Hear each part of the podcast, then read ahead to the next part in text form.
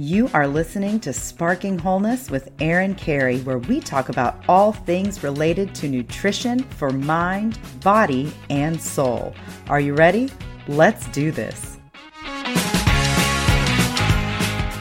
Hey, everybody, welcome to Sparking Wholeness. This is Erin Carey, and I am so excited to introduce you guys to Dr. Ellen Vora. She is a holistic psychiatrist acupuncturist, and yoga teacher. She takes a functional medicine approach to mental health, considering the whole person and addressing imbalances at the root.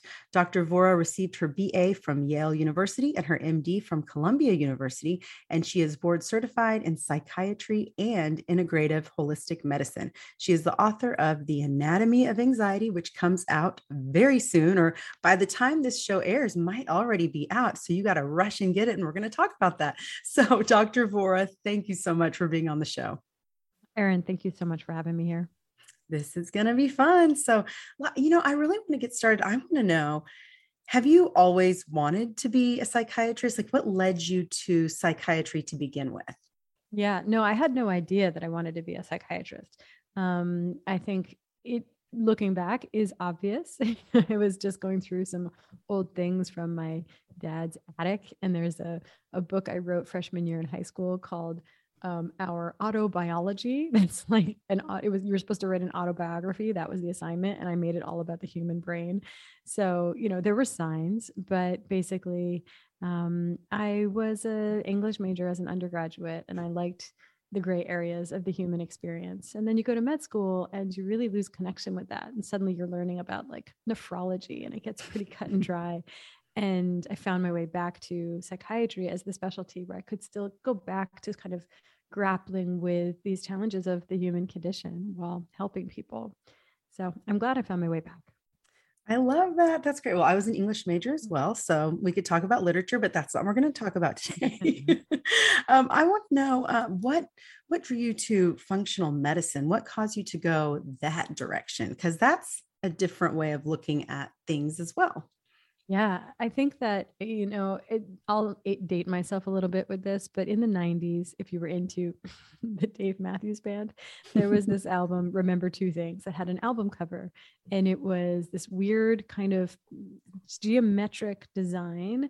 And if you stared at it in a certain way, you saw an image pop out of a person holding up a peace sign with their fingers and um, it, I think it was called a magic eye poster. and it's like you could stare at it and stare at it and see nothing, and then you see it, and then once you've seen it, you cannot unsee it. And that is exactly how I feel about functional medicine. It's like you can go through medical training and you can be like, yeah, okay, like if you have heartburn, you should take an antacid, and that's how you understand health. And then once you see it with functional medicine, the idea that much of what we're doing in conventional medicine is symptom suppression we're just band aiding symptoms. We're not addressing the true root cause of the problem. And in functional medicine, it's root cause resolution. You're saying, well, why does somebody have heartburn? What's contributing to this? What's causing it? Let's address the why and not just band aid the symptoms at the very surface. So that's the magic eye poster for me about functional medicine root cause resolution rather than symptom suppression. And once I saw that and I kind of arrived at that, um, like once I saw it, I couldn't unsee it. And I got there through my own health struggles, really. And just feeling like everywhere I turned, conventional docs were suggesting a band aid. And I kind of suspected, like, yeah, like even though going on the birth control pill might give me back my period, what happens if one day I need to go off the birth control pill? What if I want to have a baby? Like, there must be something going on here that's not right. Can we address that? But everywhere I turned, I would just get doctors with the same party line of like, well, you know, with PCOS, we don't know what causes it, but you know, go back on the pill, get your period. And so I had to kind of be confronted over and over with the fact that we didn't have fundamental solutions in conventional medicine.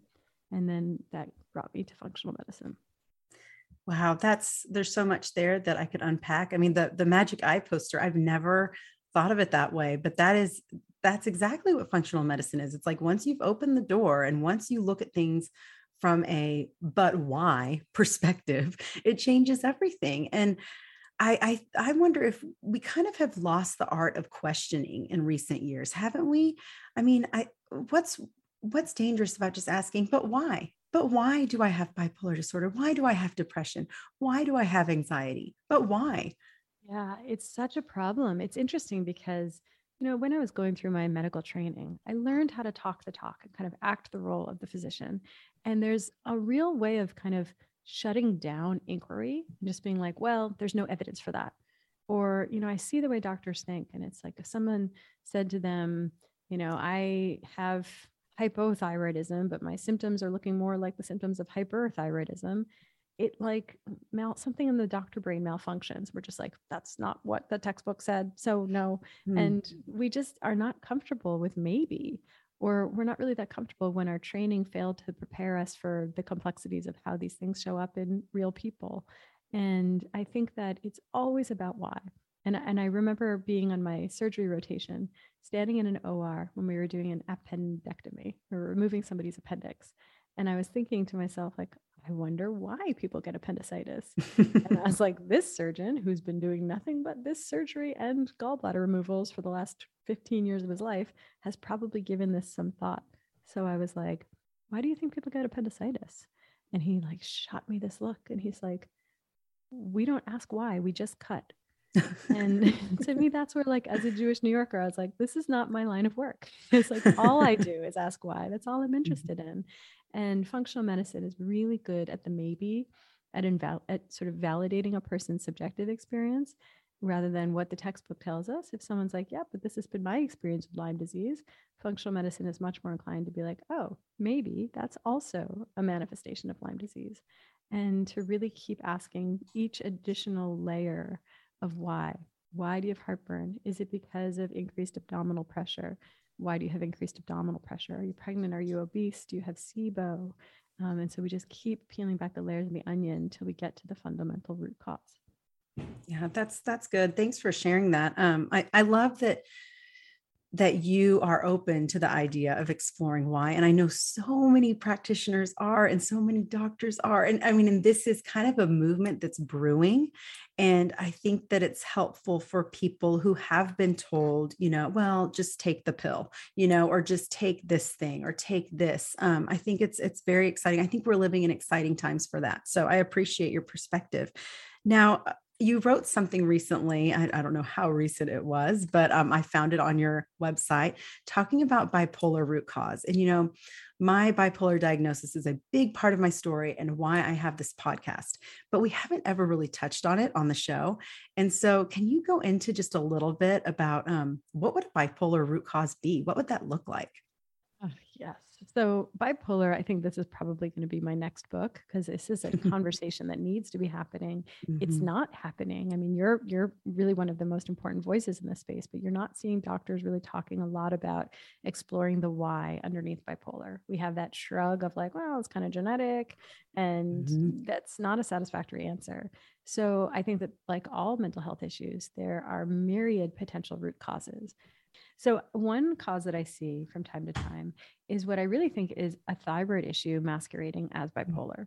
Mm-hmm. And in that case, it's really that often it can be related to like to something like gluten in the diet, where gluten can generate antibodies that are meant to be attacking the gluten molecules, but they basically cross react with thyroid glands. There's enough molecular mimicry or overlap between what our thyroid gland looks like and what gluten looks like that an antibody generated to attack gluten can then go on to actually attack our thyroid. So some people are having a gluten sensitivity that turns into antibodies that uh, recognize the gluten that the thyroid gland as foreign and want to attack the thyroid gland. Then what you see is this alternating state of attack on the thyroid gland. This is all my pet theory. Um, attack on the on the thyroid gland, which sort of spills out a certain amount of thyroid gland into the bloodstream and manifests as a state of relative hyperthyroidism. And that is a state of activation, increased energy, talking mm. faster, higher metabolism. It can look a lot like mania. And then, of course, over time, the thyroid gland is damaged. And now you have a state of relative hypothyroidism, insufficient quantities of thyroid hormone being produced. And that looks like a state of lacking vitality, lacking energy. You feel cold, you gain weight, and mm-hmm. decreased appetite, just decreased activity. And that can look a lot like depression, especially bipolar depression, which is a little different than mm, sort of a unipolar depression. Bipolar depression really has that characteristic like you're holed up in your room, staying in bed, like not greeting the day at all. and that's uniquely bipolar state, I have found. And so I think for some folks, it's actually a thyroid condition masquerading as bipolar. I have some patients where it's iatrogenic, which is a fancy term for doctors cause this. And mm. we know that a certain subset of the population, if you put them on an SSRI antidepressant, it can precipitate a manic episode. And then yep. that person is basically forever more bipolar. and were they going to become bipolar in their life had it not been for that SSRI? I'm not convinced that that's true, that they were going to manifest eventually one way or another. I think that we can sometimes induce a state of bipolar. It's almost like you've pulled the rubber band and now it snaps and it's kind of oscillating back between the two states. That is fascinating. I know that you are sharing information that a lot of us have never heard before. I do want to pause for a second and thank our sponsor for today's episode. Today's episode is sponsored by Good Chop. Good Chop is America's online butcher.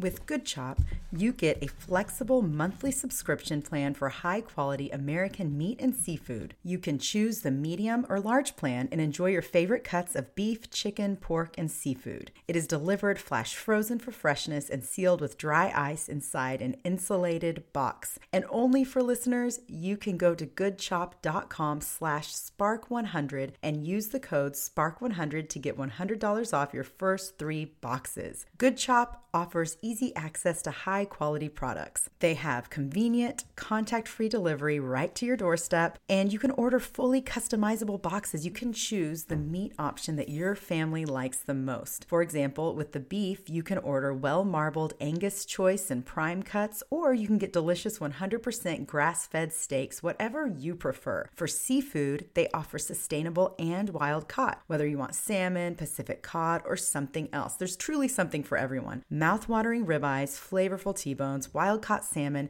tender chicken breasts, and so much more. Good Chop especially prides itself on sourcing beef that contains no antibiotics or added hormones ever. There are no artificial ingredients, only the good stuff. I was actually surprised at how much I loved the pork chops. I'm typically not a pork chop girl, that's not my go to, but these pork chops were delicious. The flavor was so amazing, and I felt completely nourished with my meal. Now, my husband, on the other hand, he will not stop talking about the ribeye. He loved it. He said it's the juiciest ribeye he has ever had. Go to goodchop.com slash spark100 and use code spark100 to get $100 off your first three boxes. That's goodchop.com slash spark100. Use the code spark100 to get $100 off your first three boxes. That's Good Chop, America's online butcher. Now, Dr. Vora, you were talking about the root causes of bipolar disorder. You mentioned a thyroid condition masquerading as bipolar. You mentioned SSRI usage. What else could be a contributing root cause for bipolar disorder? I also have a pet theory, which is that some bipolar is extreme sensitivity to light. I think our circadian rhythm, oh, which is yeah. cued by light, it's really, we're all a little bit different. But I find that, and I'm somewhere along this spectrum, I think I'm more sensitive to light than other people. So if you put me in a casino or an ER after sunset, it revs me up and I could stay up all night. And I'm fairly certain that if I did that for long stretches, I could induce a state of mania of just not needing to sleep at night because my body has such a pronounced reaction to light. So I'd sometimes think that bipolars are just people that are very sensitive to light in our modern environment, which has very helter skelter light signals and mm-hmm. where we mm-hmm. should be exposed to darkness after sunset. Instead, we are surrounded by artificial blue spectrum light, and it's very dysregulating to the circadian rhythm, which then gets somebody's sleep off cycle and that I think can induce states of mania and depression. And the last one is a reaction to substances. So you see this with, you know, whether whatever you're going through in life, if you're having a cocaine bender, if you have a relationship to alcohol, if you have a relationship to benzodiazepines, I think sometimes these medicines can get brain physiology a little bit out of balance and it can look like mania. And then that can send you down a path of oscillating between mania and depression. So those are some of the ideas that come to mind. I think there's also an interesting idea to explore around the almost like second cousins relationship between bipolar disorder and seizure disorders. So we can explore that at some point if that's mm-hmm. interesting. but yeah. I think that, yeah, I, I, think that like we see that some of the medications we use to treat seizure disorder are the same as our mood stabilizers. And they almost both had this quality of the brain kind of getting into a, a state of like, you know, mania is in certain ways like a little seizure. You don't lose mm. consciousness, but it's like the wiring, the electricity, the firing is off in that moment. And and I think that a lot of things that can make somebody can lower the seizure threshold and make it more likely for somebody with a seizure disorder to have a seizure have overlap with what can sort of lower what I would call the bipolar threshold. So, sleep deprivation, blood sugar swings, alcohol use, benzodiazepine withdrawal, um, mineral deficiencies, mm. magnesium deficiency, all of these things that can make it more likely for someone with a seizure disorder to have a seizure, I think can also contribute to somebody with a predilection toward bipolar to drop into a manic state. Wow, this is so good. You put together so many pieces. And I'm like, as I'm sitting here thinking about myself and other people I know who have bipolar, I'm like, well, gosh, there could be three or four of those, you know, those four things you mentioned. There could be two, three, four. I mean, it's not just one thing. And I think that's important. I know for me, SSRIs were that was a big trigger for me. And but was I why was I put on SSRIs? Well, I was put on hormone, hormonal birth control right before that, which depleted my B6. I'm genetically predisposed to not being able to absorb B6 anyway. So then we've got low serotonin. So then, you know what I mean? So it's like this, I see it. Um, and I just, uh, uh, it drives me crazy sometimes. I'm like, why doesn't everybody see this? That it's not just one thing, that there are so many puzzle pieces at play. And I think um, gluten, I'd love to, let's expand on gluten real fast. If I'm going to pick apart one of the things you said, because I know this impacts um, not just you know bipolar not just there are I, I, was recently doing a deep dive into pubmed I, don't don't ask me why it was just fun and maybe i was manic no i'm just kidding uh-huh. um, but yeah i was doing a deep dive and i found there are so many articles about gluten and schizophrenia and other psychotic episodes having to do most, mostly with celiac for sure, but also just the gluteomorphins, casomorphins as well, I believe, with yeah. dairy. So, how does uh, are, are you see is this a modern thing where gluten's affecting the brain this way? Has it always been this way? How does gluten play a role in our brain health? Great questions. We could go in so many directions with this. Um, and I do want to circle back even to birth control being the sometimes the first inciting incident of sending someone down their mental health journey, but we could come back to that. So, gluten, um, you know, for anybody who doesn't eat gluten free and has never dabbled in it, it's such an annoying dietary restriction, right? Everyone wants to roll their eyes at it and just be like, oh, it's so precious and snowflakey, and you're making all this mm. extra trouble at the restaurant and whatever. Um, but what I've found in my practice is that a lot of people struggling with mental health issues do benefit from eliminating gluten. And why is a long conversation. But I think that um, I think that there is something different about modern gluten. And I think there's even perhaps more importantly, something different about the context in which we're ingesting gluten in modern life. Ooh, that is very interesting. Now, I've got to stop you right there and take a second and thank our sponsor for this episode. Today's episode is sponsored by Sleep Number. Why choose proven quality sleep from Sleep Number? Because every great day starts the night before. Knowing more about your sleep helps you achieve your best quality sleep for your overall health and well being. We have been discussing mental health, bipolar disorder, anxiety, all of these things, and I will say that I know that my mental health improves so much more when I am getting good quality sleep at night. My sleep number is 40, and my average sleep score for the month of February was 81, which I am pretty proud of. Some of the benefits of quality sleep are fewer cravings. People who are sleep deprived tend to consume more calories per day than well rested people, less burnout. People who get at least eight hours of sleep every night tend to have better reflexes, improved fine motor skills, and extended endurance. Less grump. Sleep boosts a chemical called serotonin, which we have been talking about in this episode. This is responsible for keeping you alert and regulating your emotions. Also, less crazy. People who are sleep deprived tend to be more frazzled, forgetful, and have a harder time completing simple tasks. I know for me, my sleep quality has improved greatly with my sleep number bed. And I'm not alone at that. Sleepers who routinely use their Sleep Number 360 smart bed features get almost 100 hours more proven quality sleep per year. That is huge. I love my Sleep Number bed, and I don't even remember what life was like without it. Discover special offers now for a limited time at your local Sleep Number store or sleepnumber.com/wholeness. Sleep Number, proven quality sleep is life-changing sleep. Okay, Dr. Vora. So you were talking about modern gluten and and how it's changed. So what makes that different than what we had in the past?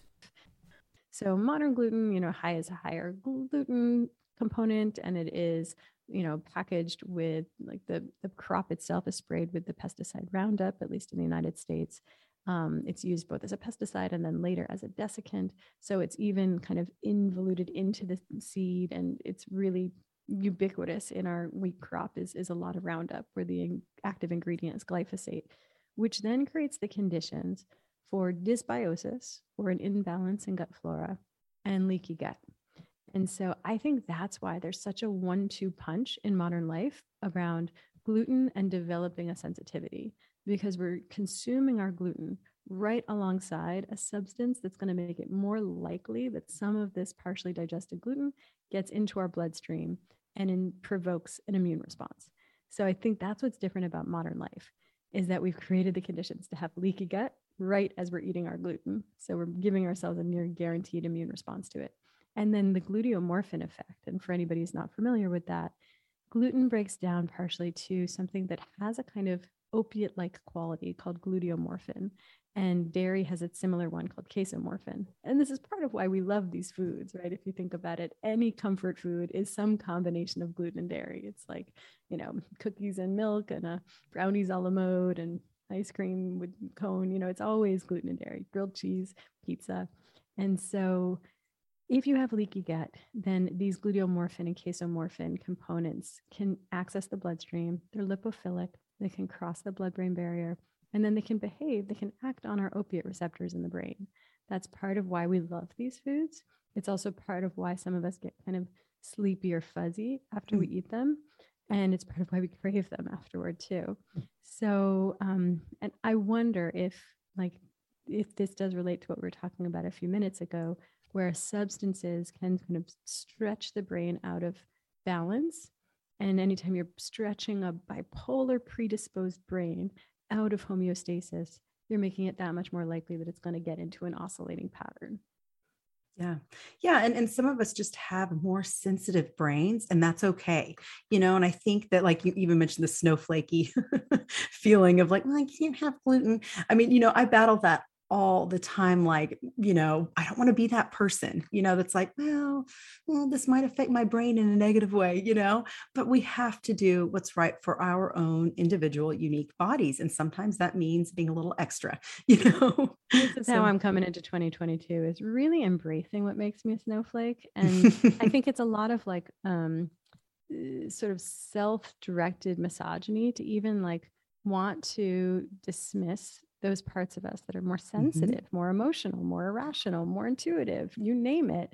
Um, uh, it's just all these things we associate with the feminine and therefore are negative. And I think that that's cultural messaging we've gotten that is really false. And so these things that make me an annoying, sensitive, you know, snowflakey, precious person are are part of who I am. And then now I just embrace them fiercely, unapologetically and and in many ways try to normalize them and carve the path so that my patients and other people who work with me can feel more comfortable doing the same thing. Because really we just have to feel empowered to make the choices that help us feel good and to mm-hmm. do that without apologizing. Yeah yeah i agree. Now let's get back to since um, we did touch on it. You said you wanted to expand on the birth control pill and how yeah. that impacts our brain. Because I do know many people, they get on it, they're like, oh, I felt anxious. I felt irritable. I felt all of these things. I actually surprisingly responded really well to it. I liked the effects. I don't know if it was. I I don't know what it was, but um, so I did stay on it for a little bit. It didn't give me immediate negative reactions until the drop and the feelings of depression. So I'd love for you to break that down. Yeah, for you, it was maybe more. I don't know if you have like an MTHFR mutation, but it was Mm. more in the micronutrient deficiencies that over time it cumulatively had an impact on mental health. That's interesting. Mm. Yeah, so hormones matter. I mean, we know this. If you're not on any exogenous hormonal birth control or anything, and you're just going through your regular cycle, you know that you feel differently at different points in your cycle. When you're in your follicular phase and its presiding tone is estrogen and you feel a little bit more outgoing, a little more energetic versus the luteal phase, it's a little more internally focused. And then those days before our period, when we have a fallout of our hormones, we can feel a little bit more irritable, a little bit more tender, sensitive, sad, even. Um, and so we know that hormones matter. So it's crazy to think that putting a large dose of exogenous hormones into our mouths every day wouldn't have an impact on our moods. It's like, duh, of course it does. And we're all a little different. For some people, it's sort of even kind of stabilizing because if their hormones were out of balance for a number of possible reasons, then having that consistent dose of estrogen and progesterone every day can, can sometimes actually feel sort of good. But there's other issues with the birth control pill, um, things along the lines of creates micronutrient deficiencies, like in some of the B vitamins and zinc. And then that can go on to impact our mental health because we need those micronutrients. They are building blocks for neurotransmitters and for the proper functioning of our brains. Um, it can impact our gut flora, which Mm. in its own right impacts our mood and our inflammation and everything about the functioning of our body. And um, and I think that what bothers me about birth control is that I can't even count the number of times I've had patients come in to see me. They've carried diagnoses of you name it, depression, anxiety, ADD, insomnia, um, for years and years, and they're all kinds of medicated. They're on an antidepressant, they're on something for anxiety, something for sleep, something for focus. And if I really go through the chronology with them, it all started with the pill. Like Mm. they were a functioning person without a mental health diagnosis. And then, usually for acne or irregular periods, they Yep. get put on the pill. And then, six months, 12 months later, it's like, I'm actually crying every day. Okay, let's put you on an antidepressant. Okay, now I'm on the antidepressant, but I don't have a sex drive. Let's add Wellbutrin. Okay, now I'm anxious Mhm. let's add this, you know, Klonopin as needed for anxiety. And now I'm not focusing. And let's add Adderall. And now I can't sleep. So let's add Ambien. And then you see somebody with a heavy duty cocktail of antidepressants and other psych meds, a heavy duty identity of mental health issues. And it actually all originated with that first prescription for the birth control pill. So, with those patients, I've worked tirelessly over years to strip away all the different things that are getting their physiology out of balance. And when we get them back to ground zero, where they're not really doing anything to manipulate their hormones, they're actually no longer depressed, anxious, ADD, or insomniac. Wow. Yeah, I, that's so powerful. I and I know the med cocktail is a big thing and I want to make sure and be careful when we're talking about medication, right? Because I know many people who are on medication. I have people close to me who every time they've tried to wean off their symptoms get worse. And so at this point it's safest for them to just stay on that low dose of whatever that is, right? So how how can we have a instead of an either or approach, how can we take a both and approach to mm-hmm. mental health? Use the tools that we have with medicine, but maybe add more tools. And, and where's that balance? I love the way you put that. Yeah, I take a both hand approach to nearly everything. Like polarized moment right now where everything is Mhm. like, I'm this, but I'm this. And so Mhm. we are anathema to each other and nobody can agree. And that's not helping us. We need to meet in the middle in the complexity in the gray area. So psych meds are no exception. They're a perfect example of this. As a holistic psychiatrist, I very rarely prescribe medication. And I sometimes do.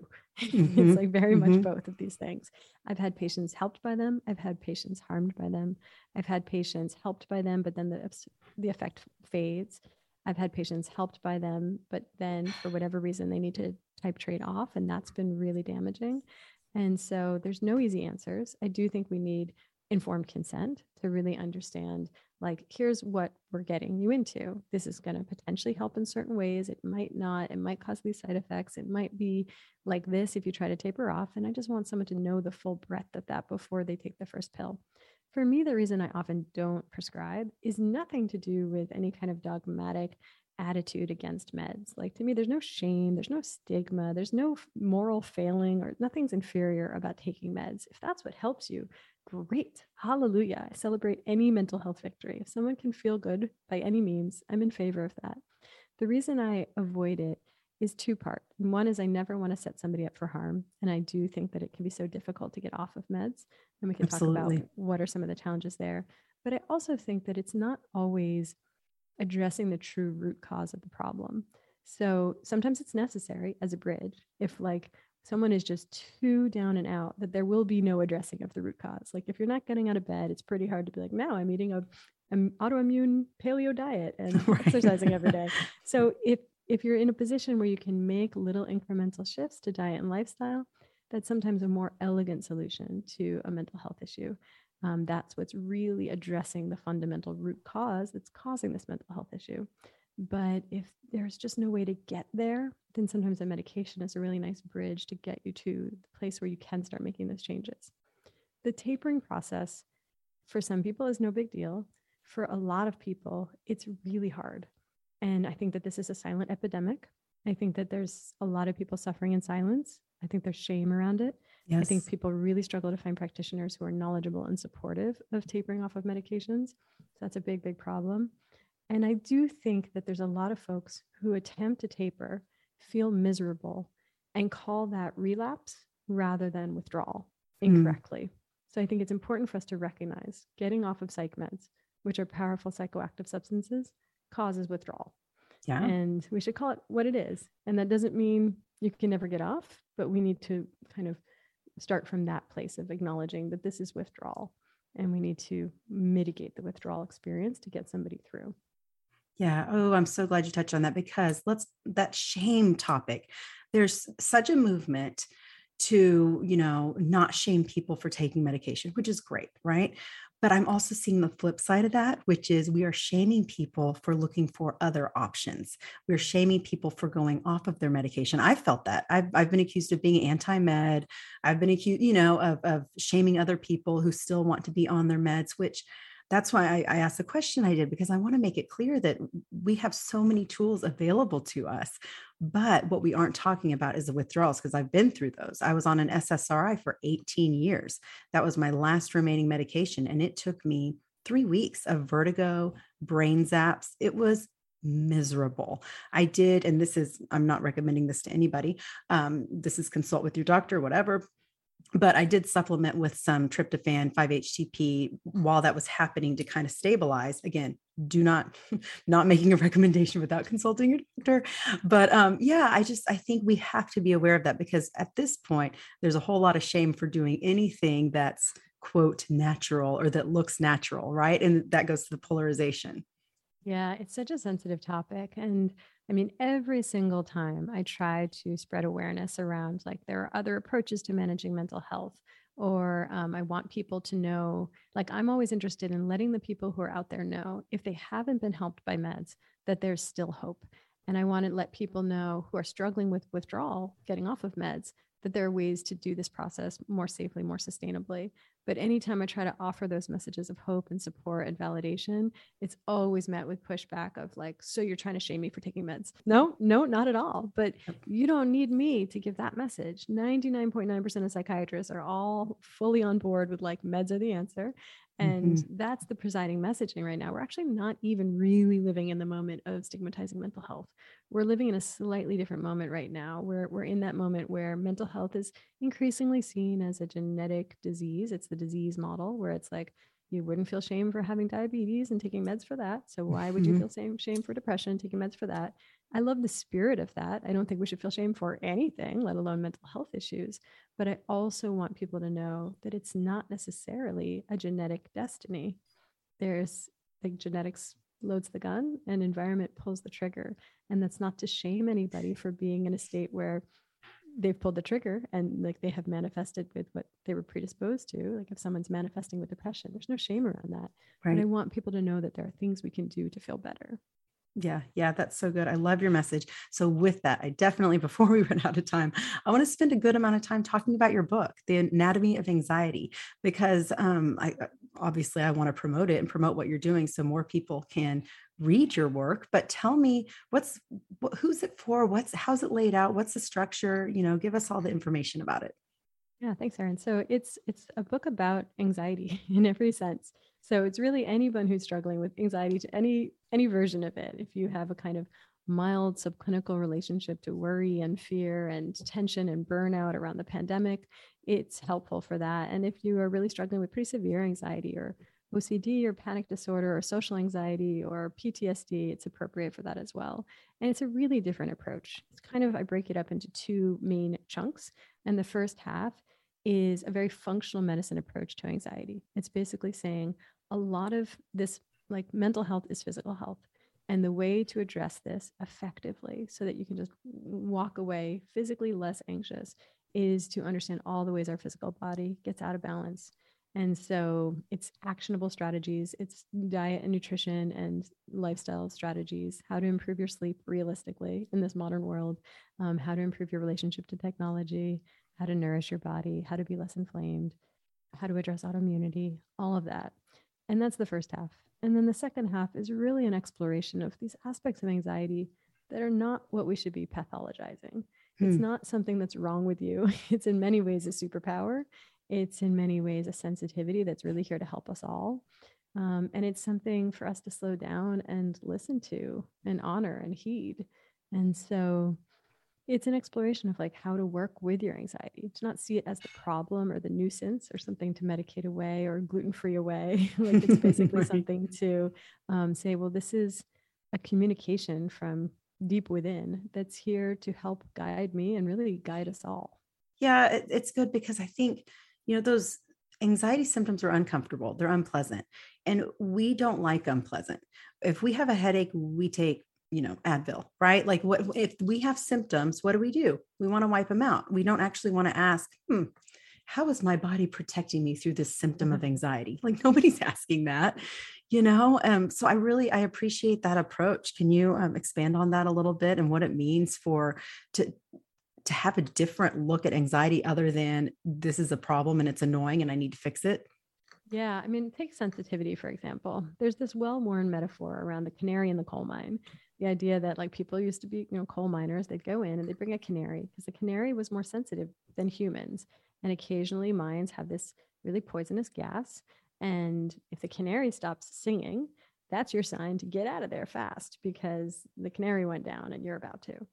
And I think anxious folks are in many ways are canaries in the coal mine of modern life, where there's so much potential quote unquote poisonous gas. And it is um, really, I think it's the sensitive folks who pick up on it a few months, years, decades earlier than everybody else. And rather than shaming them or insulting them and being like, you're so sensitive stop being so annoying. Um, I think we culturally really need to shift to an attitude of tell us what you're feeling, help us understand this, because you're really here to help us all. And there's really interesting research that I first read about in Sarah Wilson's book, First We Make the Beast Beautiful. Um, but it's it's the work of the zoologist Dian Fossey. And she mm. was looking at tribes of primates and chimps and if the, the anxious the anxious chimps were kind of out on the outskirts they wouldn't sleep as well they'd be like this outlook party in the tribe of chimps and then when she removed those anxious chimps from the community the rest of them died and they started to realize that they were there as a safety mechanism for the population that in certain ways it makes sense that we're all along a spectrum of everywhere from being like life naturals who are like what? What? Gluten doesn't matter. It doesn't affect me and everything comes easily to me and i'm never anxious to people who are super anxious and they really are are very sensitive folks and so that they're not just here to be annoying. They're really here as our prophets and our canaries and they feel things that actually can keep us all safer so i think that for anxious people to really start to embrace that to see it as a superpower it's a it's a gift and a skill that you bring your sensitivity and to really start to slow down and listen to what it has to say. And i talk a lot in the book about finding our path. And it's not like some huge weighty pressure that we should be putting on ourselves.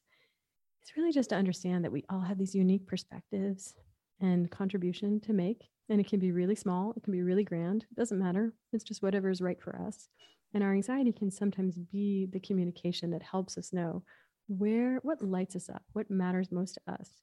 And once we start to take steps accordingly and take some action around what our anxiety is telling us to pay attention to, it doesn't feel like such a nuisance or a symptom anymore. It starts to feel purposeful. Love that. That's that's such a beautiful way of looking at it and it gives hope to a lot of people who who have felt that their anxiety weighs them down you know um, and causes them to not be able to function the way they want to. Um, you know you mentioned before we started recording a concept or t- talking about we were talking about false anxiety. What what's the difference what what is false anxiety? Yeah that term I know can feel so invalidating. It's like false anxiety, like my anxiety is quite real. Thank you very much. It's uh it's not to invalidate the very real suffering of anxiety. It's to speak to the underpinnings of it and to imply like there's a very straightforward path out of false anxiety. So the way I see it is that our false anxiety is it's it's basically when our body is in a physical state of imbalance that's tripped us into a stress response and that stress response feels synonymous with anxiety, panic, feeling easily overwhelmed, waking up throughout the middle of the night.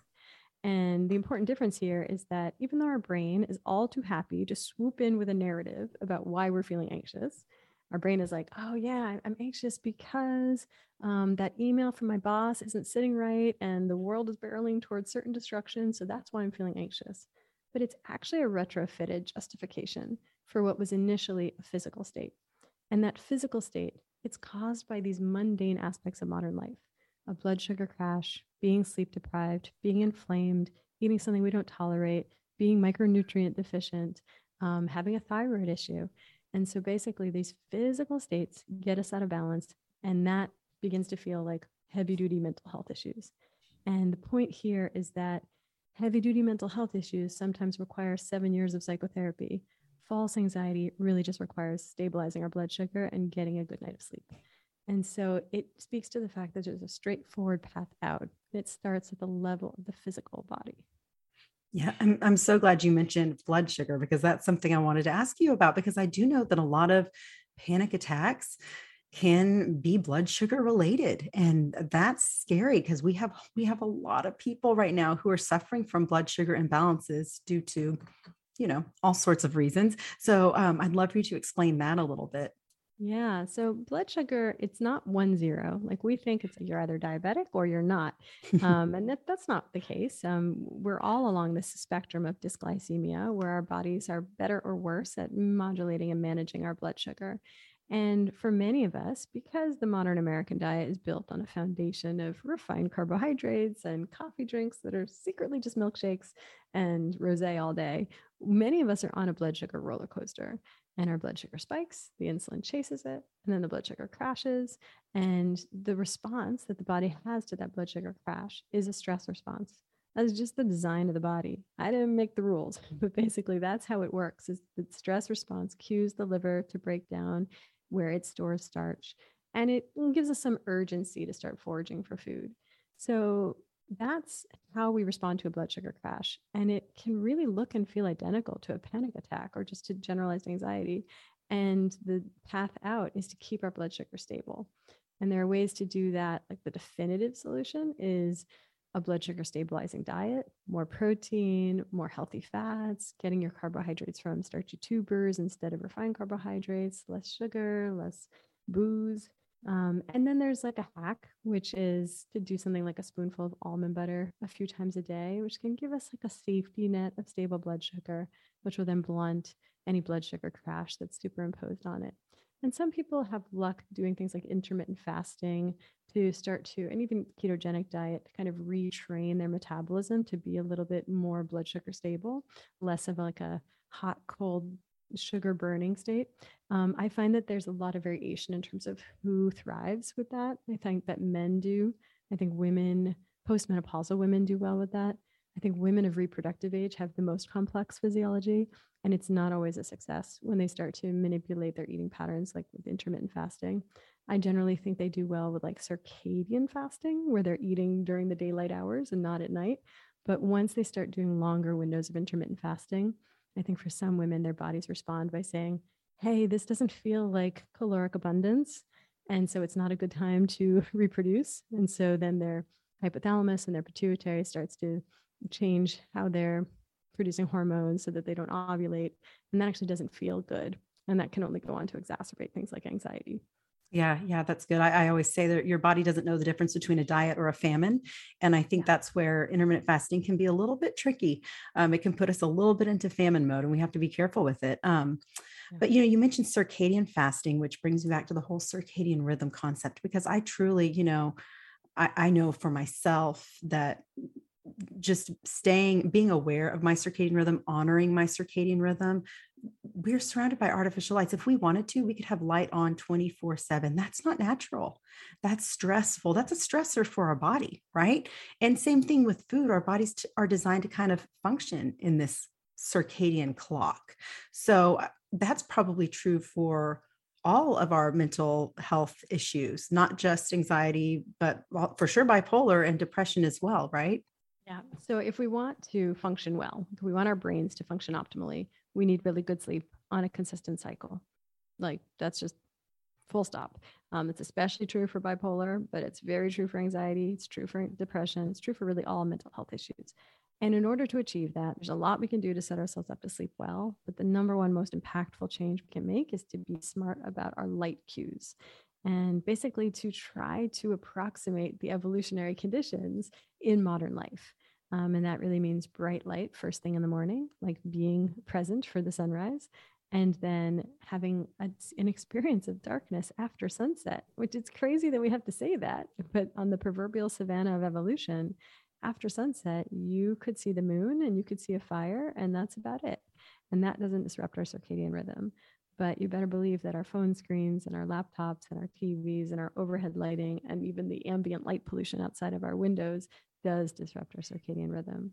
So, you know, you can move off grid and throw your phone away is a nice solution. Live by candlelight in the evenings. But short of that, getting a pair of blue blocking glasses is a really nice intervention and just have something that you can put on at sunset and wear until bedtime. At the very least, it blocks out the blue spectrum light that is going to go straight to the suprachiasmatic nucleus in your brain and tell it, Good morning, the sun is rising, even if it's 11 p.m. So you want to just block out the blue spectrum light and protect your circadian rhythm. Yeah, yeah, that's good. You know, we, we have seen such an increase in all sorts of mental health issues, especially, you know, the last two years. But I do believe we were building that way due to processed food, the lights, the screens, the everything. So how can we support a healthy brain in, in during this modern time, aside from I think blue light blockers and what you just suggested in sleep? That's so huge. But what else can we do? What do you love? Yeah, uh, I love nutrient dense food. Um, I think we have a lot of misinformation and miseducation around how to nourish ourselves. And we've had all this kind of damaging ideas around eating low fat or avoiding cholesterol, or, um, you know, eh, I think that we need to think back to how traditional diets, like traditional cultures, thought about nutrition.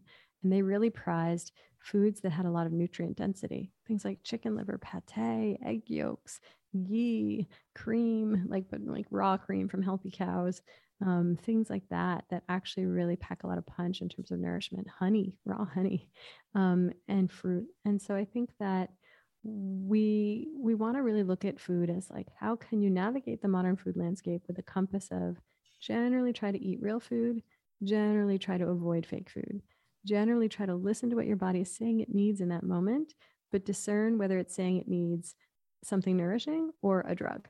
Because if your body's like, ah, okay, what I need right now is pizza, that's probably a drug reaction. That's a good point.